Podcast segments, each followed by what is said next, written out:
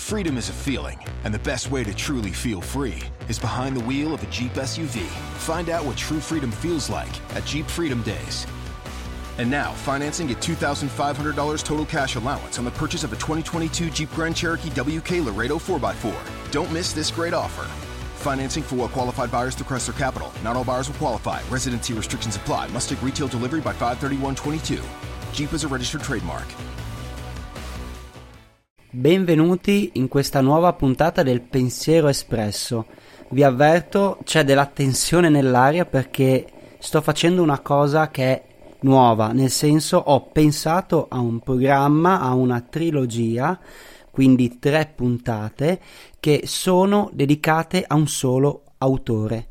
L'autore in questione è Tolkien, quindi potete capire la tensione perché Tolkien è un gigante della letteratura, forse è lo scrittore del Novecento, e quindi ci tengo a farla bene. Ho pensato a queste tre puntate su tre temi diversi, tutti legati a Tolkien. La prima puntata, quella di oggi, è quella legata alla fantasia, la seconda sarà quella legata al potere e la terza a quella eh, in cui insomma ragioneremo del rapporto che eh, c'è stato tra Tolkien e la religione e precisamente al cattolicesimo. Il tutto parte chiaramente da, dal terreno preparato del Signore degli Anelli, quindi sarà utile fare anche un breve riassunto del Signore degli Anelli. Siamo nella Terra di Mezzo, ci sono un sacco di battaglie perché Sauron, l'oscuro signore, il cattivo della saga, della trilogia del Signore degli Anelli, vuole dominare eh, tutta la Terra di Mezzo. Come vuole farlo? Recuperando l'anello che aveva forgiato in cui aveva inserito tutto eh, il suo potere malefico, ma senza questo anello non è altro che appunto un occhio, un'ombra che sta cercando ossessivamente eh, questo anello del potere. L'anello capita casualmente nella contea, una terra veramente bellissima, verde, abitata dagli hobbit, che sono degli esserini piccoli piccoli, sono una sorta meno dei nani, più bassi dei nani, con dei piedoni enormi, ma molto buoni, amano la birra, il vino, i petardi, amano fumare l'erba e così via, amano la canapa, e insomma capita l'anello qui, in questa contea, in questa terra, che eh, appunto è pacifica, è fatta da persone, persone,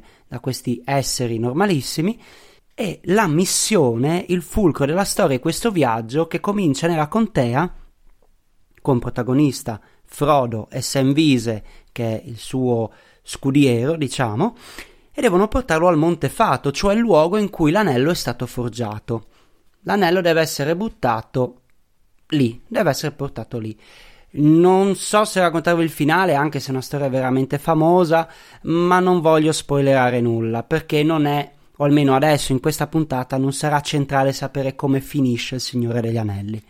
Ma insomma, fatte queste premesse generali sull'intento di questa trilogia, che appunto è spiegare Tolkien, anche se questa trilogia probabilmente non basterà, e quindi spiegare Tolkien e capire che cosa Tolkien può dirci su questi tre temi, cioè sulla fantasia, sul potere e sulla religione. Ma andiamo col primo tema la fantasia, perché la fantasia è veramente una cosa seria. Senza la fantasia, istintivamente possiamo dire che la vita è sicuramente più arida, più grigia. Senza fantasia e immaginazione, che in questa puntata userò anche come sinonimi, non riusciremmo a fare dei progetti, a prevedere situazioni, a scoprire ciò che ci piace e a pianificare magari un modo fantasioso, appunto, che ci porti a ottenere ciò che ci piace.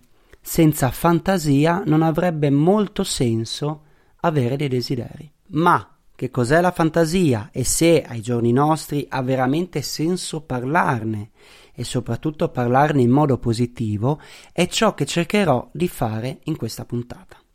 L'idea che sta alla base è che l'utilizzo della fantasia può migliorare la vita, anzi è essenziale nella vita, il che può sembrare strano, perché da fantasia deriva la parola fantasma, parola che rievoca in noi magari delle eh, sensazioni contrastanti, magari di angoscia e timore, ma io, grazie a Tolkien e anche a qualche filosofo, voglio spezzare una lancia in favore della fantasia, perché innanzitutto è una facoltà dell'intelletto che ci permette appunto di creare, di creare immagini o storie che possono anche benissimo non essere vere, ma che comunque ci dicono qualcosa, dicono qualcosa anche alla ragione. La fantasia non è opposta alla ragione, e dello stesso avviso lo era chiaramente anche Tolkien.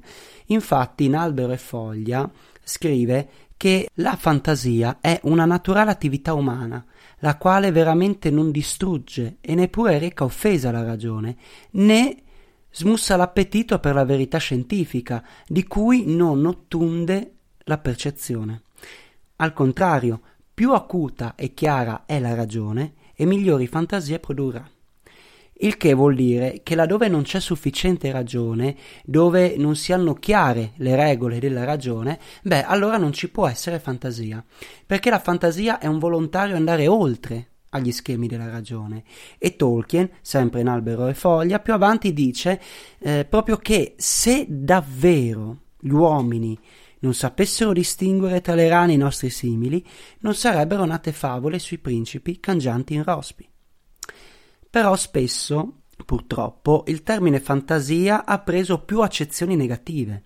Intanto, fantasticare è sinonimo di avere la testa tra le nuvole, di non avere presa sulla realtà. E poi, come dicevo prima, da fantasia deriva fantasma e quindi pensiamo subito ai castelli infestati o a presenze sinistre che, guarda un po', sono frutto proprio della nostra fantasia.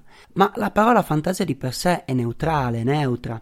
Infatti, fantasia deriva dal greco faino, che vuol dire mostrare, rivelare. Quindi la fantasia è qualcosa che rivela, che mostra. E il fantasma, quindi, non è altro che un'apparizione, qualcosa che è mostrato già nella nostra mente e può essere qualcosa di eh, totalmente immaginifico, immaginario, come nel caso di Tolkien, che già vede nella propria testa e immagina il mondo del Signore degli Anelli, oppure può essere qualcosa di totalmente esteriore, una visione di qualcosa al di fuori di noi che però coviamo dentro, come per esempio la paura dei fantasmi. Di solito infatti tendiamo ad avere dei fantasmi, cioè le cose che ci fanno tremendamente paure. E questo forse è il lato della fantasia che andrebbe maggiormente controllato per stare meglio, anche qua la fantasia gioca un ruolo nella nostra vita, positivo come vorrebbe suggerirci Tolkien, ma anche purtroppo negativo quando magari vicino ci mettiamo qualcosa che è deleterio e che magari qualcosa che può eh, portarci a pensare al peggio. Ma appunto a spezzare una lancia in favore della fantasia o dell'immaginazione ci sono i filosofi che comunque la ritengono una facoltà importante dell'apprendimento. Non a caso Aristotele dice che la fantasia è parte attiva del processo conoscitivo perché è la facoltà di recuperare dalla memoria quanto già percepito con i sensi. Dice ancora Aristotele che è l'apparire interiore degli oggetti che i sensi vedono all'esterno.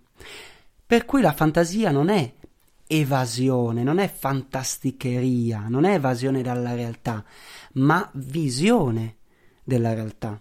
Ed è chiaramente una visione nuova, fatta con occhi diversi. Sempre in Albero e Foglia, Tolkien scrive che dobbiamo in ogni caso pulire le nostre finestre, in modo che le cose viste con chiarezza possano essere liberate dalla tediosa opacità del banale o del familiare, dalla possessività. Per Tolkien questo punto è molto importante perché la fantasia permette di vedere le cose con occhi nuovi e quindi di rinnovarle. Secondo Tolkien abbiamo in generale la tendenza a non guardare più alle cose che sentiamo nostre, di cui appunto noi siamo entrati in possesso, siano questi oggetti oppure degli affetti. E da questo ragionamento sulla fantasia emerge in modo anche, secondo me, inaspettato, perché quando ho pensato alla fantasia pensavo appunto, non so, agli elfi, agli hobbit, tutte queste cose qua. E invece è emerso questo monito che è molto concreto e che ci arriva proprio da Tolkien e che possiamo pensarlo più o meno così. Occhio a non dare per scontate le persone e gli affetti che abbiamo intorno, che non significa solo apprezzare ciò che abbiamo con gratitudine, ma è qualcosa di più. Significa non smettere di guardare quelle persone e a guardare quelle persone pulite appunto dagli occhi dell'abitudine e, e mettere quindi nel nostro sguardo qualcosa di nuovo. Non dobbiamo smettere di guardare a quelle persone. E questo secondo me appunto è il monito, l'insegnamento che sta eh, al, al, cuore della cosa, al cuore della fantasia. Perché credo che eh, veramente senza fantasia eh, ci perderemo un sacco di cose e perderemo anche un sacco di persone che ci sono care. Fantasia quindi è entusiasmo, è vedere cose nuove dove altri non vedono nulla di nuovo e trovare stimoli dove sembrerebbe in apparenza non essercene. La fantasia quindi è una facoltà che non va affatto scartata. Pensate a quanta arte in meno avremmo, a quanta musica, a quanti dipinti e a quanti libri non sarebbero stati prodotti senza fantasia. È una facoltà che non va scartata a maggior ragione in questo periodo, dove siamo spesso chiusi in casa. Io da poco ho chiuso una quarantena di poco meno un mese. Stavo chiuso in casa, stop però ogni tanto viaggiavo con la fantasia, mi immaginavo di essere in qualche bosco, di sentirne gli aromi, di sentire il sole in faccia una volta arrivato in cima a chissà quale montagna. E non importava la montagna, era una montagna che neanche sapevo se potesse esistere. Non c'era una, una, delineazione precisa, bastava solo che fosse una montagna o che questa cosa ricordasse una montagna. In quel momento stavo vedendo qualcosa, stavo rievocando qualcosa, ma non in modo meccanico e preciso, ma così a pennellate vaghe. E a questa fantasia si collegava la speranza, la speranza di poter tornare, per esempio, in montagna, di poter rivivere certe situazioni, ma questa cosa emergerà dopo. Su che legame c'è tra fantasia e speranza. Infine, c'è ancora un piccolo ragionamento da fare, c'è ancora una cosa da prendere in considerazione secondo Tolkien, cioè che la fantasia è una facoltà creatrice. Esercitando la fantasia non siamo come la carta carbone che ricalca esattamente qualcos'altro, ma siamo in grado di creare qualcosa di nuovo dove ci mettiamo qualcosa di nostro. Grazie ad una spiccata fantasia possiamo raccontare storie nuove ai bambini prima di metterli a letto, possiamo inventare modi nuovi per risolvere vecchi problemi, possiamo creare un libro, un podcast, un film, una serie tv. Cioè, veramente alla fantasia non c'è limite. Possiamo rinverdire relazioni, possiamo portare una boccata d'aria fresca in un gruppo magari noioso, raccontando di sana pianta qualcosa di buffo. Possiamo creare altri mondi, proprio come ha fatto Tolkien. Secondo Tolkien, la facoltà della fantasia è il segno, l'impronta di Dio e che come Dio quindi ci ha creato eh, a sua immagine e somiglianza, anche noi che Dio è creatore, quindi anche noi in qualche modo partecipiamo al processo creativo. Secondo Tolkien è proprio nella fantasia che si trova la radice della dignità dell'uomo. È lì, nella fantasia, che si cela il segno della scintilla divina. Ma mi fermo qui su questo tema, eh, sulla facoltà creatrice, perché tornerà utile eh, nella terza puntata in cui emerge il rapporto tra Tolkien e la religione e il cattolicesimo. E ora ritorniamo al tema di prima, cioè a fantasia e speranza. Perché sui social, sulla pagina Instagram e sulla pagina Facebook troverete come sempre una citazione e in questo caso la citazione che accompagna questa puntata è una poesia, una poesia di Nazim Hikmet, che era un poeta eh, turco che si è fatto un sacco di galera, è stato un attivista del Novecento, però nonostante fosse chiuso in galera, la capacità di fantasticare non lo ha mai abbandonato. E ha pensato a quante cose ancora poteva fare e a quanto quelle cose potevano essere belle una volta usciti di prigione. Inoltre, in altri termini, la nostra felicità è strettamente legata all'esercizio della fantasia, cioè alla capacità di vedere le cose con occhi nuovi, perché non avremo mai così la possibilità di sentirle totalmente nostre e quindi di darle per scontate. Ed è così allora che potremo permetterci di dire che il più bello dei mari è quello che non navigammo, che il più bello dei nostri figli non è ancora cresciuto, i più belli dei nostri giorni non li abbiamo ancora vissuti. E quello che vorrei dirti di più bello non te l'ho ancora detto.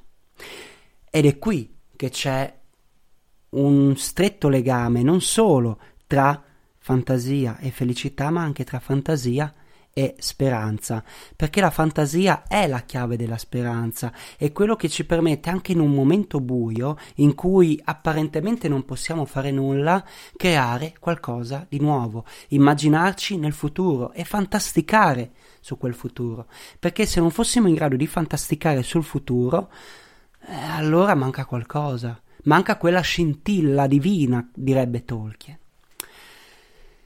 Bene, penso di aver detto tutto e penso anche di aver in qualche modo eh, trovato dei legami interessanti sulla fantasia, che non è solo la capacità eh, appunto di creare storie, animali che parlano e così via, ma è qualcosa di molto molto più profondo. E quando Tolkien scrive Il Signore degli, Ame- de- degli Anelli ha ben chiara questa cosa, di quanto la fantasia sia una componente fondamentale dell'animo umano.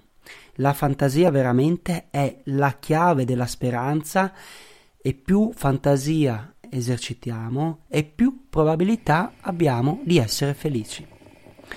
Bene, con questo è veramente tutto. Se la puntata vi è piaciuta, condividetela e noi ci sentiamo mercoledì prossimo con un'altra puntata del Pensiero Espresso, la ricerca di buon mattino.